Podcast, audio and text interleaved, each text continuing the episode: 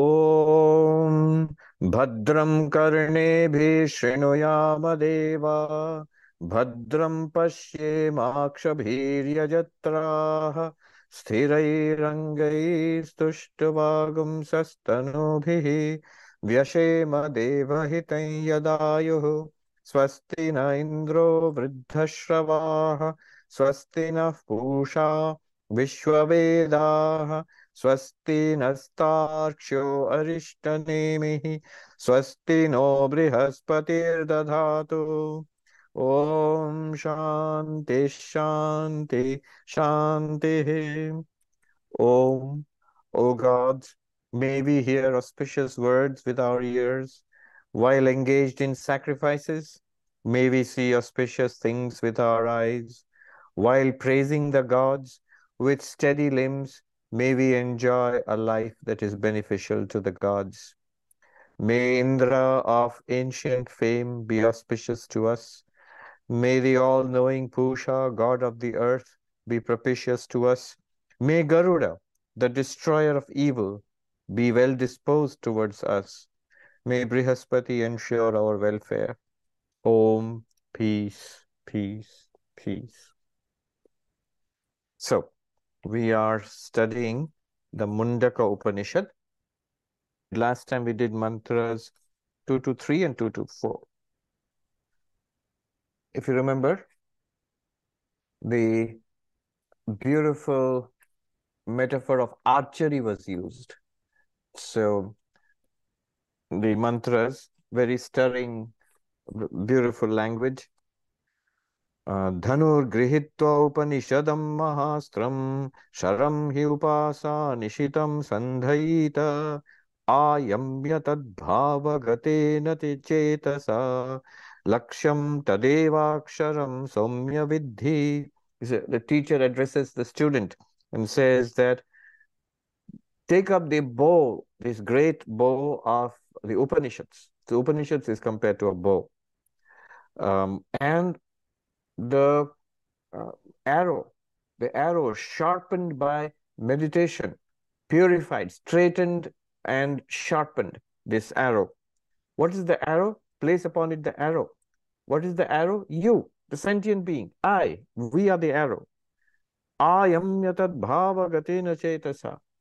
So very uh, dramatic language. Pull back the bowstring.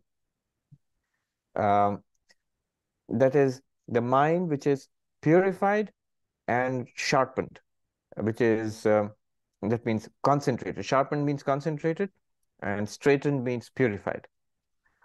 Uh, and we uh, studied last time, how do you do that? Straightening out is uh, removing the impurities of the, of the mind, especially through karma yoga, selflessness, uh, overcoming the impurity created by identifying so tightly with this particular body mind that everything has to be done for I, me, myself, and those which are mine, you know, my people, my property, and mine.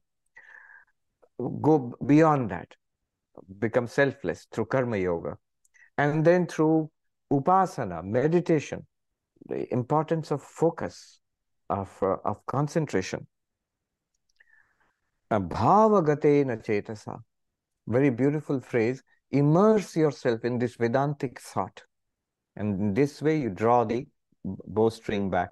So drawing the bowstring back, we, uh, if you remember, we said last time, it's the importance of withdrawing from too much engagement with externalities, with, with people, with activities, with possessions, with the events of the world.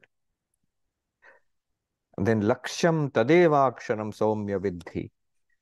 And so hit, pierce that goal. What is that goal? Akshara, the imperishable, Brahman, Nirguna Brahman. What do you mean pierce that goal? You become one with it. What do you mean become one with it? You realize that's what you truly are.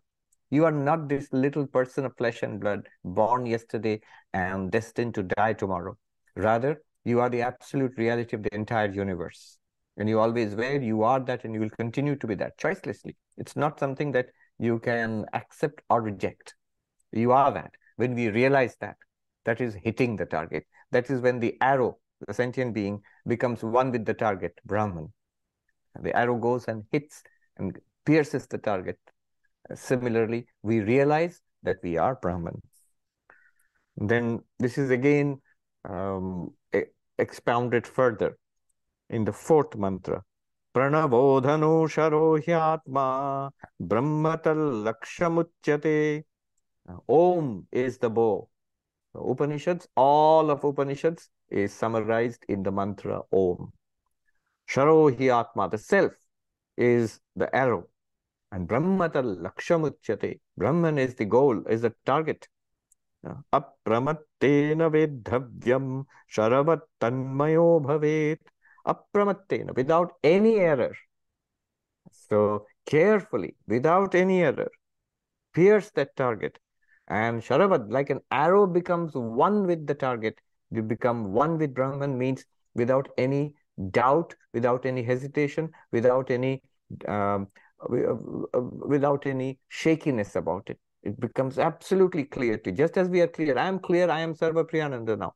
It will take me very a lot of uh, effort to dissuade me that I am Sarvapriyananda because I am so set in this identity. At least that much becomes set in the identity. You shift your identity from Sarvapriyananda identity to the witness consciousness. That witness consciousness is one with Brahman.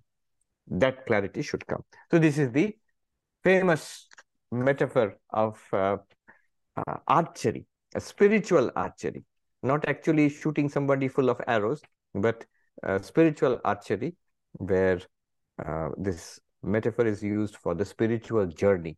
Remember, the journey is not from the bow to some distant target. It is from um, oneself to oneself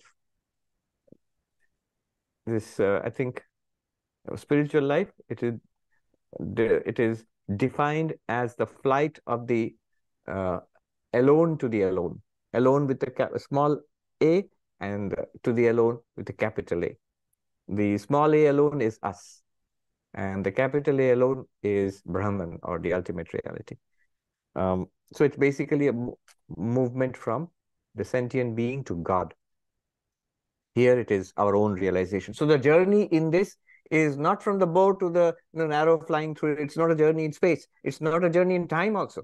From now to then. Not a journey in space from here to there. Not a journey from an object also, from me to something else. No. It is a journey uh, which is from ignorance to knowledge. Right here, right now, you yourself. From ignorance about yourself to the knowledge about yourself. And of course, knowledge means the realization, very living realization, not a theoretical or just conceptual knowledge. All right. So this is what we have done. And now moving on. Uh, mantra number five.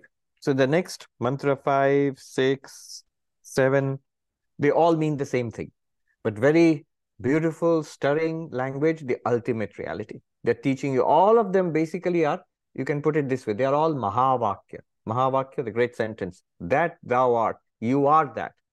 I am Brahman. This teaching, the central teaching of the Upanishads is given here again and again in, in different ways, but very grand. Uh, this is the highest teaching being put to us in different ways. So let's see. Number five. यस्मिन् द्यौ पृथिवी चान्तरिक्षम् ओतं मनः सह प्राणैश्च सर्वैः तमेवैकं जानथात्मानम् अन्या वाचो विमुञ्चत अमृतस्येष सेतुः Know that self alone, that is without a second. This is a translation from Gambhiranji. Know that self alone, that which is without a second, on which are strung heaven, the earth, and the interspace the mind and the vital forces along with all other organs and give up all other talk. Give up all other talk. This is the bridge leading to immortality, the bridge to immortality. Amritasya Setu. Very wonderful phrases are used here. And they become part of our language, not just Sanskrit, but other languages also ever since, from the last thousands of years. Um, the bridge to immortality. So what has been said here? Yasmin Dyav Prithivi Chantariksham. Otam. In which the sky, the earth, the space in between heaven and earth. That means basically all of this universe. It's set, but a very beautiful word is used, otam. Otam and protam, the, these words are means mean the warp and the woof. Uh, uh, you see, when you weave a cloth, you weave it this way and that way. They're called the warp and the woof. Basically, the the essence of it, the very structure of it. What is the cloth? It's basically thread, which is woven in this way and in this way, warp and woof. This is in Sanskrit called Otam Protam. Now, what is being said here is the vast visible universe which we are, which we see around us, this world and the sky with its planets and stars and God knows um, how many uh, galaxies upon galaxies, this tremendous universe. The Upanishad is telling us there is an even more tremendous truth. There is something even more fundamental, greater than this universe, in which the universe is woven. It's not like, you know, there is, suppose there is my hand and my book and the book is placed on the hand. It's not like that. It's rather a piece of like a shirt or this this sweater which is woven. Every bit of it is that thread. The thread is it it is woven in the warp and the woof.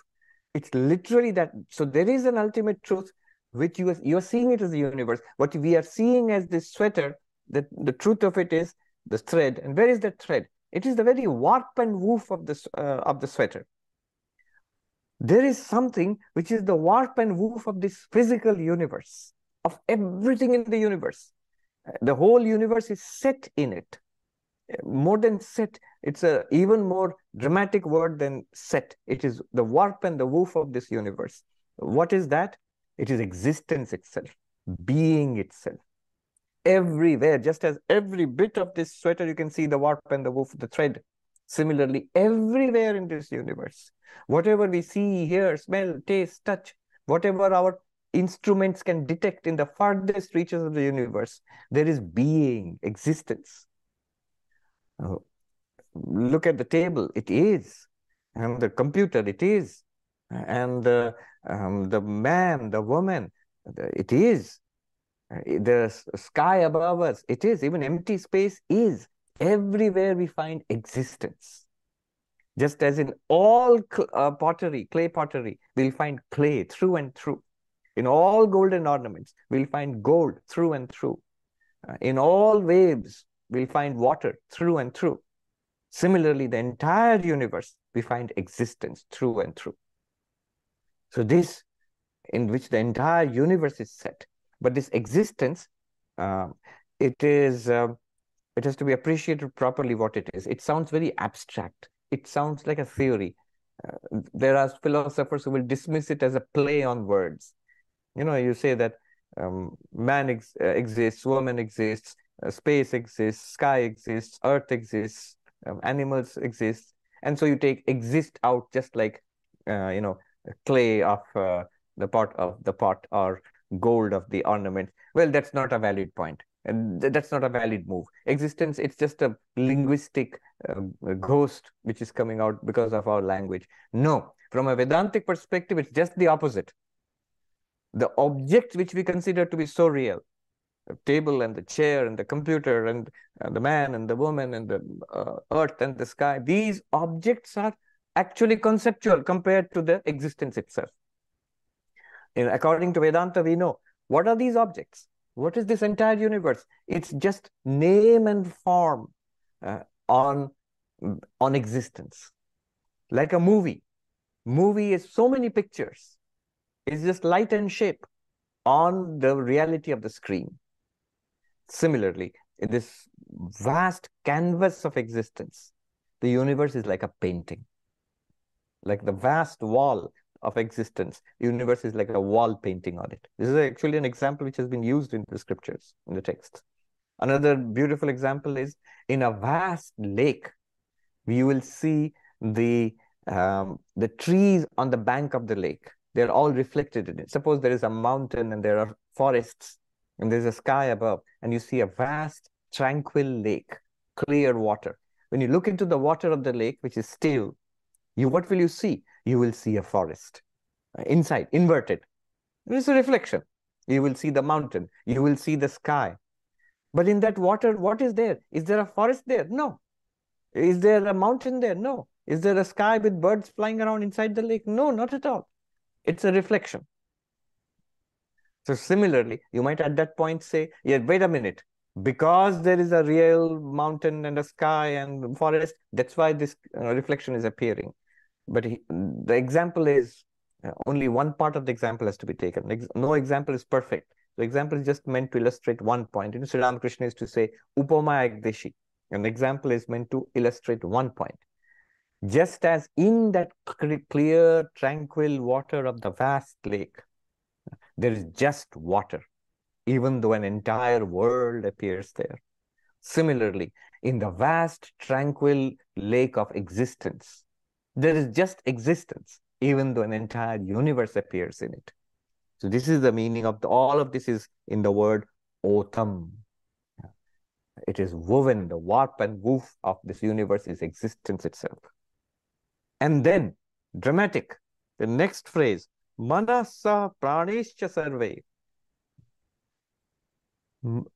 That same thing is there behind the mind and the sense organs and the body, you know, the five organs, sense organs, the five motor organs, and the mind and the intellect uh, and the physical body. The physical body, mind, intellect, what is at the core of this? What is the, the you know, what does it circle around? The self, you, this body, this mind, these sense organs, eyes and ears, what are they all gathered around? What do what is the core of this? It is the self. It is I. I I reside here. This is my body. These are my eyes and ears. This is these are my hands and feet. This is my tongue with which I am speaking. All of this is like a constellation in the center of which I am the self. And what is this mantra telling me? A tremendous statement. Tameva ekam they are one. That vast, that existence, vast lake of existence in which is woven this entire universe, that one being, Sat. And this one sentient being at the core of this constellation of body, mind, and sense organs, you know, the Annamaya, Pranamaya, Manomaya, Vijnanamaya, uh, Anandamaya, the physical sheath, the vital sheath, the mental sheath, the intellect sheath, and the causal sheath, What's there? The conscious being, you, the sentient being. This conscious being at the heart, at the core of one individual being. And that one limitless existence, they are one. Tattvamasi, that you are, that one vast existence is what you, you, the sentient being. But remember, the way it has been phrased, it's not saying that you, Sarva Sarvapriyananda, you are the universe, you are the earth and the. No, what we call Sarvapriyananda, the individual being, is consciousness limited by a mind, a, a set of organs and one particular body. But other than that, this consciousness is separate. The way it is phrased is that which is which has this mind and the body and the senses. That one. That means that is separate from the mind and the body and the senses. And when the universe is described, it's not talking about the universe. It's talking about that in which the universe is set otam, in that which is the warp and the woof of this universe, that which is the warp and the woof of the universe, and that which is the one consciousness behind your five sheaths, your body mind, that consciousness and that existence are one reality. Tattvamasi. That is why we can say Aham Brahmasmi. It is that one consciousness with Maya, which becomes Saguna Brahman or Ishvara or God, the reality of this universe, the reality behind this universe. And it is that one consciousness with ajnana or one spark of ignorance, which resides in every one of these bodies and minds, which becomes the jiva, sentient being. Two technical terms I've used jiva, sentient being. What is the jiva? Consciousness limited by a mind and a body Minds are different, bodies are different. Minds are limited, bodies are limited. But apart from the mind and body, the consciousness is not limited, is limitless. And on the other hand, this uh, what you find in this entire universe is one background existence, Sat.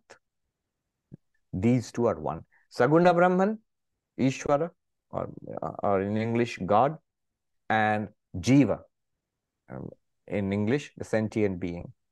They are one, but how are they one? Remember, uh, God, God and the individual being can never be one. The ocean and the wave can never be one. But both the ocean and the wave are that underlying water. Actually, if you see what water is, then there is neither wave nor ocean. It, wave and ocean are both the individual and total manifestations of that water. Similarly, God and sentient beings are uh, the total and individual manifestations of that one underlying existence consciousness bliss. Now this will make sense. That absolute existence in which the heaven and the earth and the interspaces are woven. And that one which exists in and through this mind and body and intellect and senses. It's not talking about the mind, body, intellect, senses. You have to first deny those. You have to sing like Shankaracharya, Mano buddhi hankara chittani naham. I am not the mind, not the intellect, not the senses, not the memory, not even the ego. That pure witness consciousness, that awareness itself. Tameva ekam. Janata, know them to be one. Know that thou art. Tattvamasi. Aham Brahmasmi. So how you know that and all? We have studied in detail all of what we studied in Vedanta Sara. The meaning of the Mahavakya and the entirety of Vedanta Sara, all packed into this one poetic uh, mantra. Tameva ekam janatha. Know that. And what is that one? You know it as Atmanam, as a self, as I. Right now we do know the self, but how? what do we know? Quite imperfectly, quite darkly, as this limited being. I am Sarvapriyananda. I, this body. I, this person. I, Sarvapriyananda. That's what I know about the self. He's telling us you know that self as that one existence in which the universe is woven, that one witness consciousness behind this body mind, uh, which illumines this body mind. Tameva ekam janatha, realize that. How will you realize that? The whole process of, first of all, you start with yourself and try to see in what sense you are not the body, in what sense you are not the senses, in what sense you are not the, how you are not the mind, how you are the witness of the mind and the senses and the body. You start with that. Um, and anyavacho vimunchata. Give up all, of, literally it means give up all other talk. This is an interesting thing. What do you do first? First, you study the Vedanta, Shravana, and you reason it out. Janatha, you know it. How do you know it? First of all, you listen to the teachings, study the teachings over and over again till the teachings are absolutely clear to you. Uh, and every doubt, every possible question is, is uh, thrashed out. You uh, extract the truth from it, get clarity. Once this clarity is attained, then what do you do? You sit with that clarity. Anya vacha vimunchata. Give up everything else. There's a technical meaning for it, of course. The technical meaning for it is give up apara vidya, the lower vidya. Remember, we go back to the beginning of this Upanishad. What is that knowledge by knowing which I can know everything? Kasminno bhagavo vigyate sarvamidam vigyatam bhavati iti. The student asked the teacher, Sir, what is that by knowing which I can know everything? And the teacher said there are two kinds of knowledge. Paravidya, aparavidya, the higher knowledge and the lower knowledge. And the lower knowledge basically comprised everything else. All our secular knowledge and all so-called religious knowledge also. The higher knowledge is only the knowledge of the that akshara, by knowing which you will know everything. Another way of putting it is by knowing yourself, you will know everything. By knowing yourself, you will know everything. What is everything? That existence in which, what is everything? Everything is the universe. Let's start there. How will you know the universe? Everything in the universe? that in which the universe is woven as warp and woof, uh, that which is the warp and the woof of the universe, that one existence. Okay, how will you know that one existence? That also seems very abstract. But that one existence is you, but not the body mind. When you investigate yourself, you realize this what I thought about myself is just a construct. And it appeared to me the consciousness which can neither be in Sanskrit, neither heya upadeya vajjita, which can neither be accepted nor rejected. Which is, which is uh, which is obviously there all the time, our very being. So by knowing yourself, you know the akshara. By knowing the akshara, you know everything. Or starting from the other end, sir, what is that knowledge by knowing which I can know everything? Um, you that the knowledge is you can know everything by knowing one thing, which is what is that one thing? Akshara. How do I know that one thing? You have to know yourself. You have to know yourself. This is the answer which is drilled down to. However, to know that oneself, one must now set aside aparavidya. One must put it aside. Even the Upanishad, even Vedanta, you have to put it aside now. Once total clarity has been attained and stay with it in Vedantic meditation, Nididhyasana. Sri Ramakrishna put it this way that uh, a man had to buy something from the from the village market and he had a list like a to-do list a shopping list. And he forgot where the shopping list was. He hunted for it desperately till he found it. And he found it in the shopping list. You have to find you have to purchase a towel gamcha in bengali and you have to purchase so much of mishti that means sweets in bengali and such and such things. Now he knows the list. Now he can toss it apart and toss it away and go and actually do what has to be done. Similarly, the Upanishad says, Anyo vacha vimunchata. Set aside every other kind of talk, all other texts, all other avenues of inquiry, even the um, study of the scriptures, set, is, set it aside and stay with the clarity that you have got. Why? Amritasya esha setuhu. This is the um, this is the bridge to immortality. The bridge to immortality. What will happen when you realize who you are? You will realize that um, this one being in which the entire universe is wo woven, or, or which which is uh, the warp and the woof of this universe, which is my innermost self. This is ever free from birth and death. It was never born. Bodies were born and bodies died.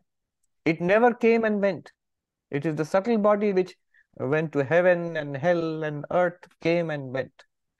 I was always unborn, undying. Do you realize this?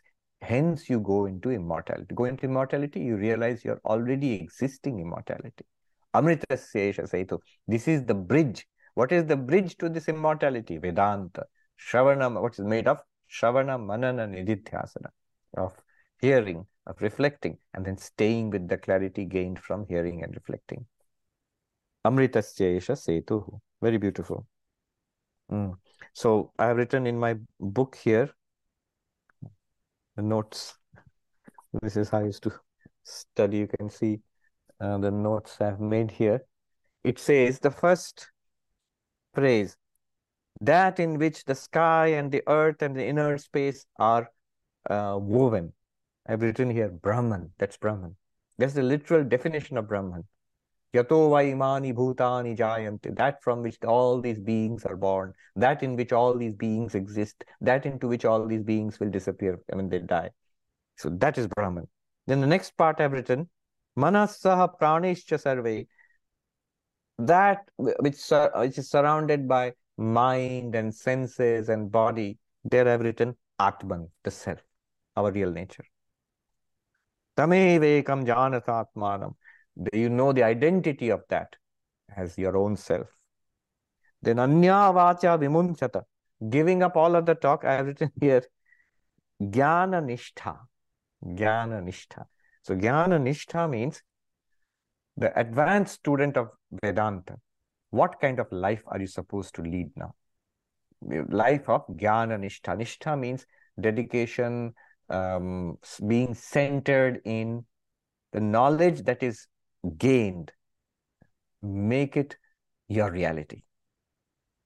Think upon it, work it out, meditate upon it, and live it. Think it, speak it, live it. Vivekananda said, um, tell yourself again and again, Soham, I am that, I am that, till it tingles with every drop of your blood. So it's not positive affirmation, by the way. You're not telling yourself, I am Brahman, I am Brahman. No, no, no, not like a mantra. It has to be seen. You have to, you have to, you have to see it as a fact and then stay with that fact. Amritasya esha setu. This is the bridge to immortality. Uh. Etad Atma. What is the bridge? This knowledge of the Atman. Uh, Amritasya. Amrita. Um, so what is this Amrita? Moksha. Liberation. Liberation from the cycle of birth and death. Mokshasya praptaye seturiva setu. Like a bridge. Of course, it isn't a bridge. It's like a bridge. Then Shankaracharya waxes poetic. He says, Samsara mahodadhehe uttarana hetutva tathacha. So because it's like a bridge which takes you across the vast ocean of samsara. This is a um, metaphor which keeps coming again, or simile which keeps coming again and again in Vedanta. Uh, our samsara is compared to an ocean, and Brahman is the far shore of that ocean which we cross over, or immortality is the far shore of the ocean. And what is the bridge which will help us to cross over? It is the knowledge of the self. Why the knowledge of the self? Because this self is the akshara. So, this akshara itself is uh, that in which the entire universe is woven. So, but that's what you asked. How do I know everything? What is that one thing by knowing which I know, know everything? See, it is connected to the very beginning of the Upanishad. He is still answering that question. In a more practical way, often many uh, our senior swamis would advise us, they would often quote this, Anya vacha vimunchata. Set aside everything. When they if they see any younger monk or novice reading too many things, science and politics and history and this and that, Anya vacha vimunchata. Set aside everything else. Uh, you're to become a Vedantin, you don't have to read loads and loads of books. You have to uh, focus on this Vedantic knowledge. I remember one of our masters once in class told us that uh, you don't read. I mean, he was scolding us novices. You are you flip, you flip through pages, um, and then he said, if you want to see how one should study Vedanta, even read, he would tell us. He told us to go and see one a very senior monk Shikshanandaji. Literally, it means the one who's, uh, I mean, that's not exactly the meaning, but anyway, the general meaning will be this is the one whose delight is in spiritual teaching. he was one of the masters of the young monks at one time, but when we became brahmacharis, he was already very elderly, and he was uh, in the uh, in the uh, that section of the monastery called Arogya Bhavan, where old swamis who are too old, too ill to uh, be active, they'll reside there in their final days. So whenever we would go to see him, to see how one should study, all the time I've ever seen him, he would sit in this armchair, an old kind of armchair. He was very thin and always a very ascetic, lean, intellectual kind of face, but glowing. And he would always have the Upanishads or the Gita open with him with Shankara's commentary and studying. He would always study. And if we went and bowed down to him, we'd look and he would bless us and then again go back to it. Now, it's not that he's reading some new stuff. He's been reading it for 60 or 70 years of his life. he's not learning new things. He's not even studying new things. It's a reality which he is centered on the text is just helping him to be it's like if i were reading a uh, you know my identity card which says Sarvapriyananda swami uh, if i read that yes it, what would it tell me? This i am this. For that swami the reading the upanishads and the shankara's commentaries like that it's telling him about living reality which he is and which the entire universe is. And he, he uses the mind to as a meditation to remain centered there this is called Jnana Nishtha. Jnana Nishtha. Is means dedication or being centered in. And Vedantic monks, they're supposed to have this jnana nishtha. See, there, there are two words, shraddha and nishtha. It's an important point to note. Shraddha means faith, a deep reverence. So a deep reverence, a deep faith that these texts are profound, they contain the secret to the universe, they contain the answer to who am I, and they contain the answer to my questions that how can I overcome suffering, how can I get fulfillment. All these answers are here. This is Shraddha. Do you know this? No, you don't know it, but you believe it. Uh, you because of tradition, because of spiritual masters, because of um, your faith in religion, you believe that this I have Shraddha on Vedanta. So that's Shraddha. That's belief, faith, reverence. Now, once you go through Vedanta, that Shraddha should become Nishtha. What will happen? As we go through Vedanta, the Vedantic knowledge becomes, um, you, you download it. You realize, oh, this is what they are saying. I am not the body mind.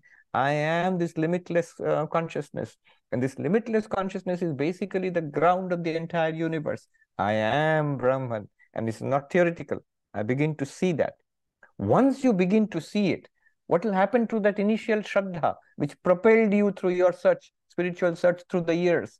Will it disappear? Will your faith, will your reverence disappear? No, no, no. That Shraddha, that faith and reverence will now become Nishtha. These are wonderful Sanskrit words. Uh, nishtha means um, that you're completely being dedicated to it. It's now a reality for you. No longer will you say I believe in it or I have reverence for it. No, it has become my life basically. You have become centered in it. You have become steady in it. It's steadiness, centeredness, dedication. These are the meanings of nishtha. Nishtha, commitment. It becomes so that shraddha becomes nishtha. That which was shraddha for so many years, faith and dedic- uh, faith and reverence, so many years of our spiritual life. Uh, in the advanced stage of Vedanta, that shraddha continues as nishtha. Now you know. You don't even have to say anyone that I believe. You know it now. But now it continues as nishtha. That nishtha is what is re- uh, reflected in that old monk sitting all his life reading the same old book. But it's centeredness is the truth. Truth which is centered in. Sri Ramakrishna gave a very beautiful example. When he was in the Kali temple in Dakshineshwar, many kinds of monks, many of them enlightened beings, used to pass through the grounds of the Kali temple. And one of them he saw this monk who would sit under a tree and very devotedly read from a little book which he had. And Sri Ramakrishna was curious, what is it that he's reading so sincerely every day? So he went and saw a little book with handwritten. And when he saw what was written there, all the pages and all of it was just Ram, Ram, Ram, Ram, Ram, Ram. And the monk was carefully studying it. so it is just one word throughout. And Shankaracharya quotes here to explain how it is a bridge to immortality. Tameva viditvati mrityumeti nanya pantha vidyate ayanaya from Shvetashvatar Upanishad. Shankaracharya quotes. Knowing that one transcends death, there is no other way. So no science, technology, nothing else, no religious rituals, nothing will take you across death. Nothing, nothing will give you immortality except knowing who you are, what you are. then let us move on to the next mantra. Remember, it is telling us the same thing in very beautiful different ways. Mantra number six. अरा इव रथनाभो संहता यत्र नाड्यः। स एषोऽन्तश्चरते बहुधा जायमान। ॐ इत्येवं ध्यायथात्मानं स्वस्ति वः पाराय तमसः परस्तात्। Really nice language. Mantra number 6 within the heart in which are fixed the nerves mm-hmm. like the spokes on the hub of a chariot wheel moves this aforesaid self by becoming multiformed meditate on the self thus with the help of om May you, may you be free from hindrances in going to the other shore beyond darkness. See, the end of it is such a beautiful blessing. The teacher is blessing you. Teacher is wishing you Godspeed, farewell. He's saying, Swasti paraya. May your journey across the uh, ocean of darkness to the luminous other shore, may this journey be smooth and free of trouble. May it be speedy and smooth and free of trouble. Uh, this is his prayer. And where, what is the journey? Beyond darkness, tamasah parastat, beyond the darkness of evil and sorrow and death and limitation. Paraya, to the other shore. What is the other shore? Brahman. What, what is that Brahman? It's you. It's a journey from yourself to yourself. All right. Now, what is this mantra? Araiva rathanabho sanghata yatra nadya. So, by knowing myself, I will know the akshara. Yes. And by knowing the akshara, I will know everything. Yes. How do I know myself then? So, you will find yourself in that place where all the nadis, the subtle nerves of the body, they all come and center in the heart. So this is the idea that ancient Indian physiology, a spiritual physiology, if you will.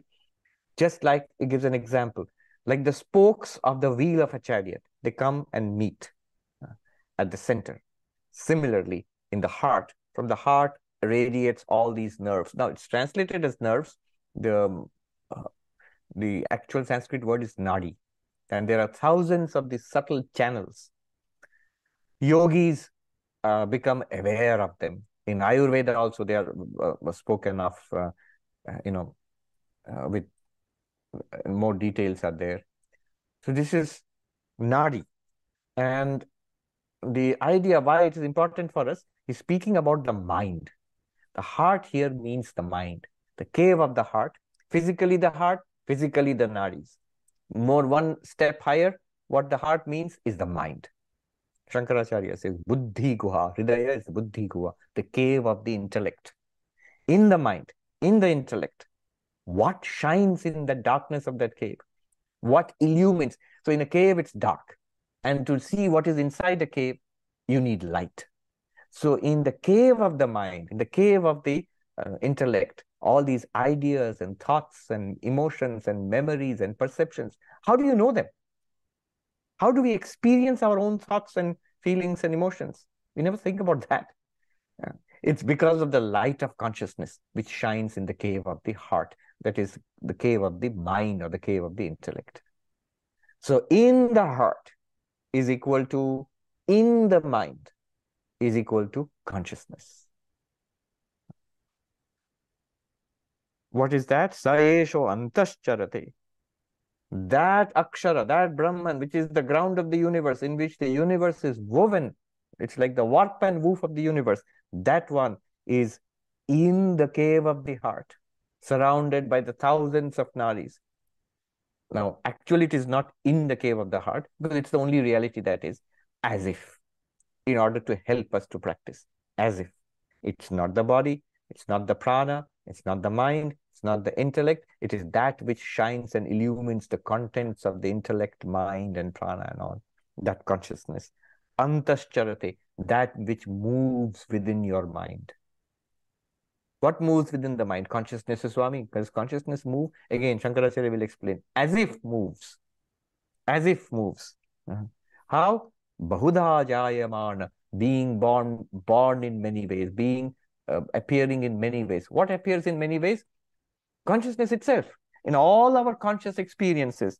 And Shankaracharya gives examples. He says, um, Laukika, Rishto Jata, Kruddho Jata, become delighted. He became very angry, became irritated, delighted, angry, irritated. I understand, I remember, can't understand, I forget.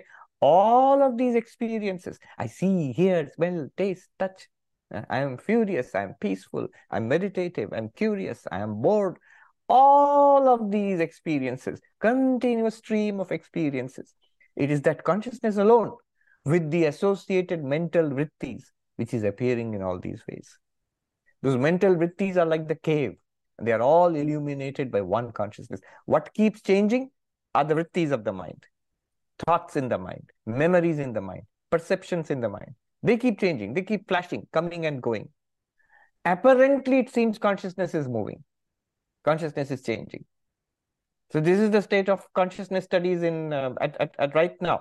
What is the state of consciousness studies? In consciousness studies, uh, what do they study? These, the, the chitta thoughts, emotions, uh, memories, um, uh, perceptions, sense of ego.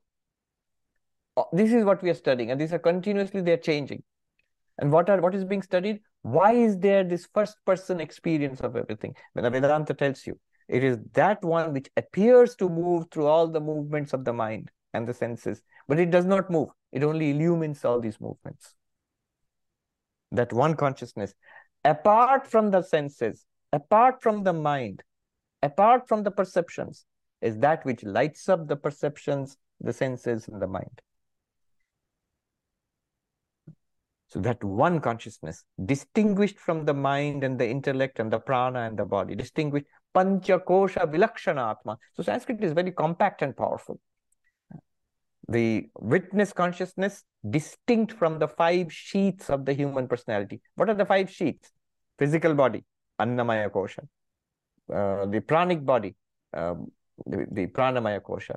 The mental body, that means mind, manomaya kosha the intellect, which we are using right now, which is Vijnanamaya Kosha. And beyond that, what we experience in deep sleep, Anandamaya Kosha, distinct from all five, illumining all five, uh, illumining their changes, their variations, is one consciousness that is called Pancha Kosha Vilakshana Atma, the Atma, the self, which is distinct. Um, another way of looking at it is this one, the Chin Mudra. This shows Vedantic knowledge, this one.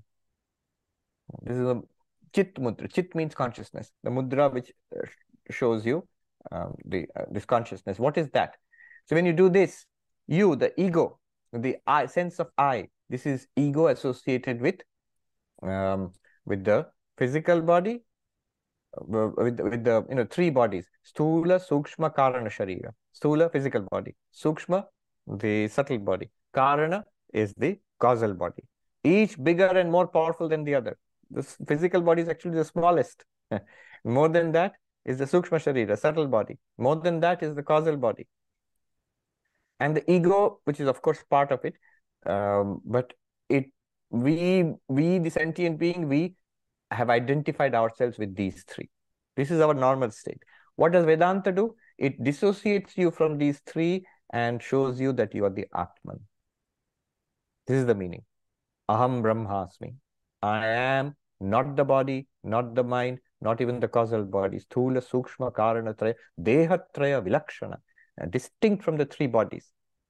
I am the pure consciousness. This is the meaning of the Chin Mudra.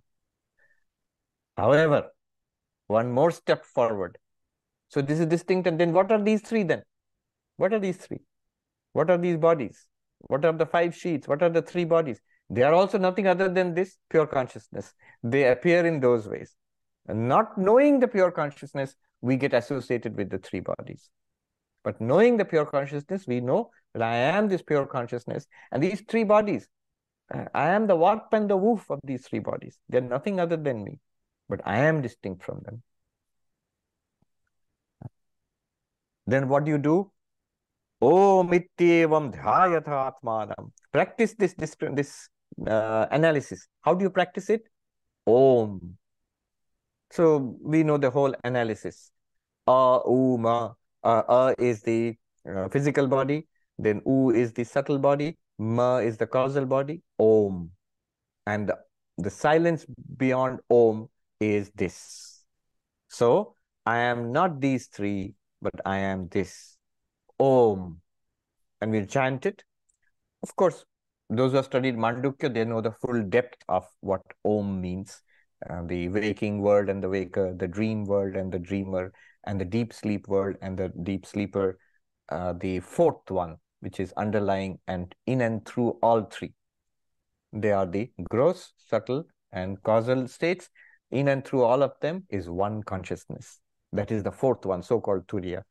All of this is the meaning of Om. Use Om for this meditation. Chant Om. By the way, one point here, practical point. one might be thinking when Vedantins, monks or Vedantic practice, practitioners, when they sit and meditate with the help of Om, are they going through this kind of discursive thinking? I'm not the physical body, I'm not the subtle body, I'm not the. They might initially, but when you're chanting Om, you're just chanting Om. For you know, Om stands for this one existence consciousness place. So the chanting of Om can be done. What is actually meant here is not this analytical thinking. The chanting of the Om, uh, knowing it to be this pure consciousness or Akshara. So we chant it. You can do it uh, expressly with a low chant, you know, Om. You chant it. You're supposed to chant it for 108 times or 1008 times. Uh, and it helps you to become centered in your nature as Brahman, that I am Brahman. You can chant it for even shorter times. Like I found it easier to do 11 times or 21 times and then sit quietly in the silence. So the Om will first of all silence, sit quietly with the body steady, with the breathing even, and then actually chant Om. Don't do it too loudly, it'll annoy people around you. So, you can do it actually so that you can hear it, the sound Om. I found it easier if you do 11 times, 21 times, and then stop for a minute or so and stay in the silence. What will you do with the silence? I am the witness of this silence. I'm not even the silence. I have silenced the physical body. I have silenced the subtle body, silenced the causal body. I am the witness of this silence. Don't try to discover the witness. You will never discover the witness. If You try to discover the witness, the mind will start working again. So remain as that. And of course, it won't stay for long. You start the Om again 11 times, 21 times, or if you can, 108 times. It will really quieten the mind. The Panchadashi says, Dirgha Pranava Ucharanam, prolonged chanting of Omkar. All this discursive thinking, this um, uh, analysis has been done earlier. So that is already taken for granted. We understand what Vedanta is. Then only this Om will become extra powerful. Okay. Um, let me stop here. The same thing will go on. More beautiful and powerful mantras are coming up. Let's take a couple of questions before we stop. Sri Ram says, um, does this verse have the same meaning as Aham eva idam sarvam? I am all this. Yes. Is this a thinking useful affirmation for sadhana? Yes, but remember, in Advaita Vedanta, we are not doing affirmations.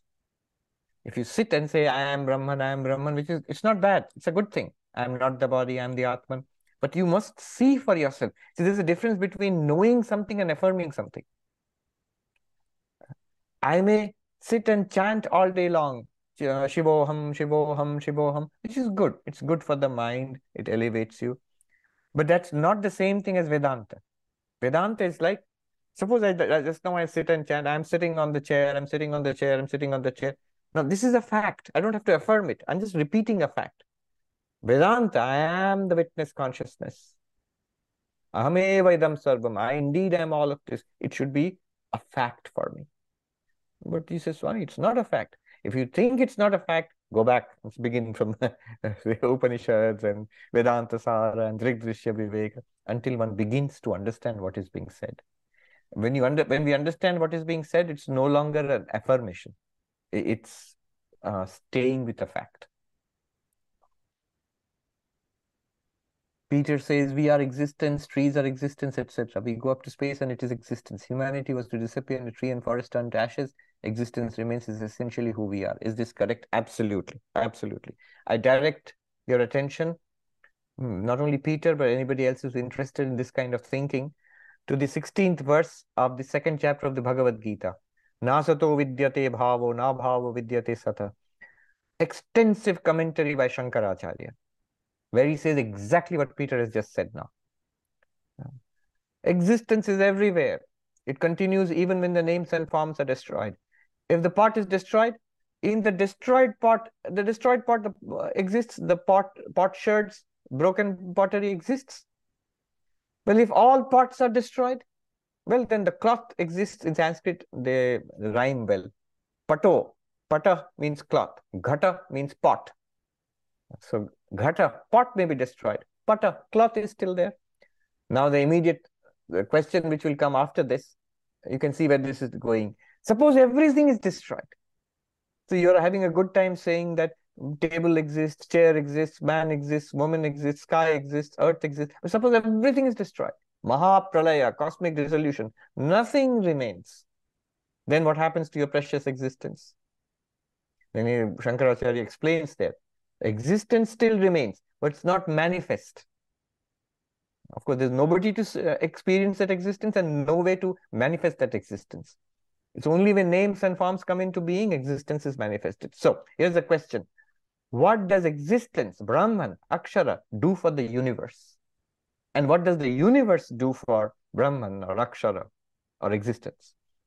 What existence or Brahman or Akshara does for the universe is it gives it existence. Without that Brahman, it won't it would not exist. The universe would not exist.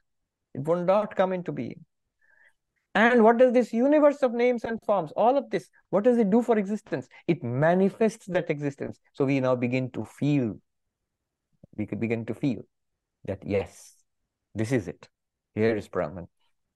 There was a great um, spiritual master in Kerala about um, 60, 70 years ago. Krishna Menon, Atmananda Krishna Menon. He wrote, The disappointment of the Atman, the disappointment of the Atman, or disappointment of Brahman.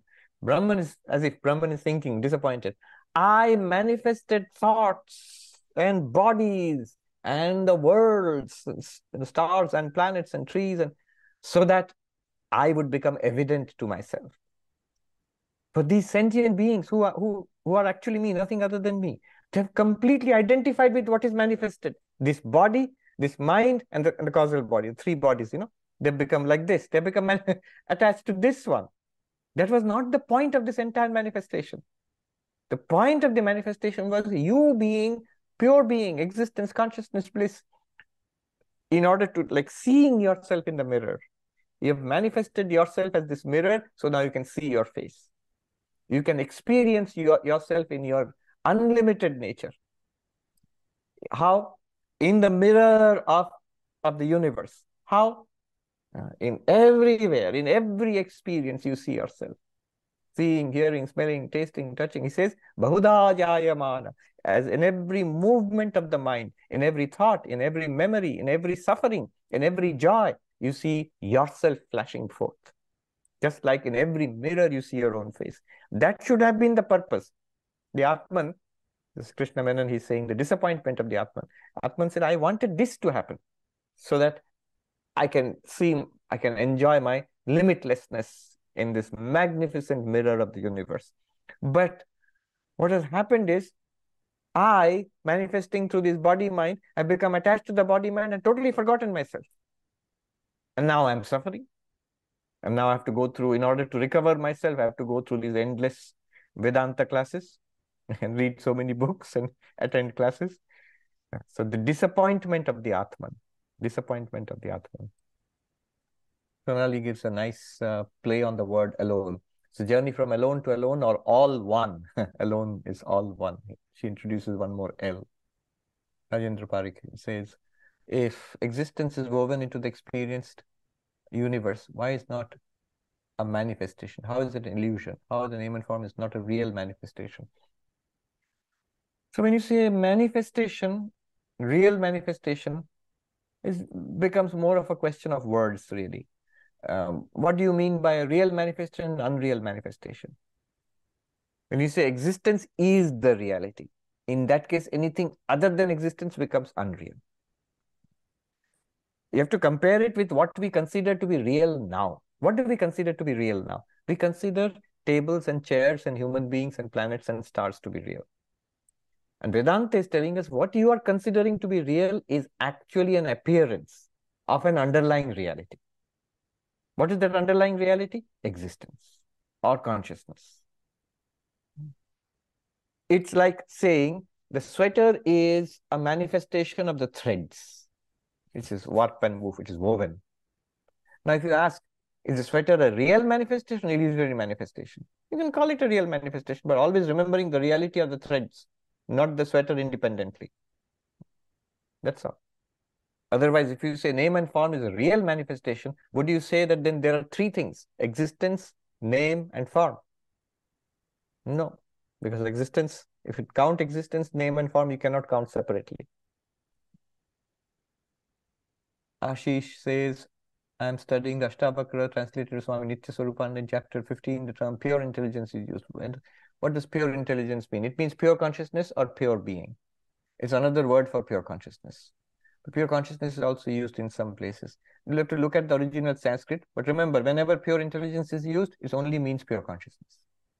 Swami Vivekananda uses the word knowledge, but knowledge itself uses two words, knowledge and knowledge itself. But knowledge itself means pure consciousness or this pure being. Priyanka, how essential is the first step of denying myself to be the body mind?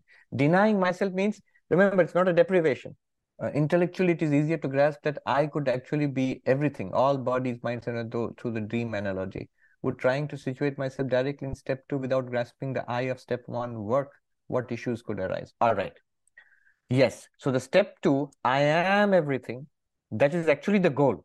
Advaita Vedanta wants to say that. It doesn't want to say that I am separate from everything. It's not, be careful of when you do this. It's not that there is this physical body, subtle body, and causal body and something separate called pure consciousness, and then all they all exist like this. No, this is actually a teaching. This is a teaching in order to make you see what you truly are. And then you will see that these three are also that same one consciousness. So you are everything. You're in fact, in fact, Brahman is this physical body also. After all, if that were not so, how would you satisfy the original question? What is that by knowing which I know everything? If Brahman were apart from everything, then by knowing Brahman, you would know something apart from everything. But by knowing Brahman, you actually know everything because it is the reality of everything. So if I jump straight to the second step, I am everything. The thing is, how would you jump? If you if you say I am this body and mind, and then I want to say I am everything, does it seem like that? As long as I'm firmly set in this body mind uh, uh, identity, in that case, everybody else, all of you. Let's see how many people are here. Um, 86 people are here. 85 or 86 people are here. So I am one and there are other 85 people here. I feel the 85 are other than me. I can't say I am all of you because I'm so firmly set in this body and mind. So I am there and there is an other. In order to say I am all this, I have to step back from this body and mind, find something more fundamental from which perspective indeed I am all of it. That's the only purpose of step one. If the dream analogy works so powerfully for you, remember, how does the dream analogy work? I am everything in the dream. How does it work? Not directly. It only works by realizing this is a dream and I am the dreamer. And the dreamer, I have become the person in the dream and everything that person experiences. But as the person in the dream, very difficult to jump to saying that I am all of it. What issues could arise? Issues would be that it might be a sentiment. It might be a nice sentiment to say, I am all of you. But um, would you be convinced of it? Would it be a fact? Uh, Srinivas Raju says, Jnana Nishtha is the same as Brahma Nishtha. Yes, Jnana Nishtha and Brahma Nishtha are the same. Kiran says, is the word otam equ equivalent to adhyaropa? Um, yes, it is. Adhyaropa The universe superimposed on Brahman. It uh, becomes equivalent to that, not literally equal. Otam means the warp and the woof, and Adhyaropa being superimposed, but basically it translates into that. Rick says, I have an ongoing debate with an atheist friend. His position on the what do we base the assumption that the person's subjective experience of non-duality is a realization of objective reality rather than an experience of their own personal mental state uh, your comments. Uh, before we go to a person's subjective experience of non-duality, um, let us see understanding. Advaita Vedanta works on our understanding.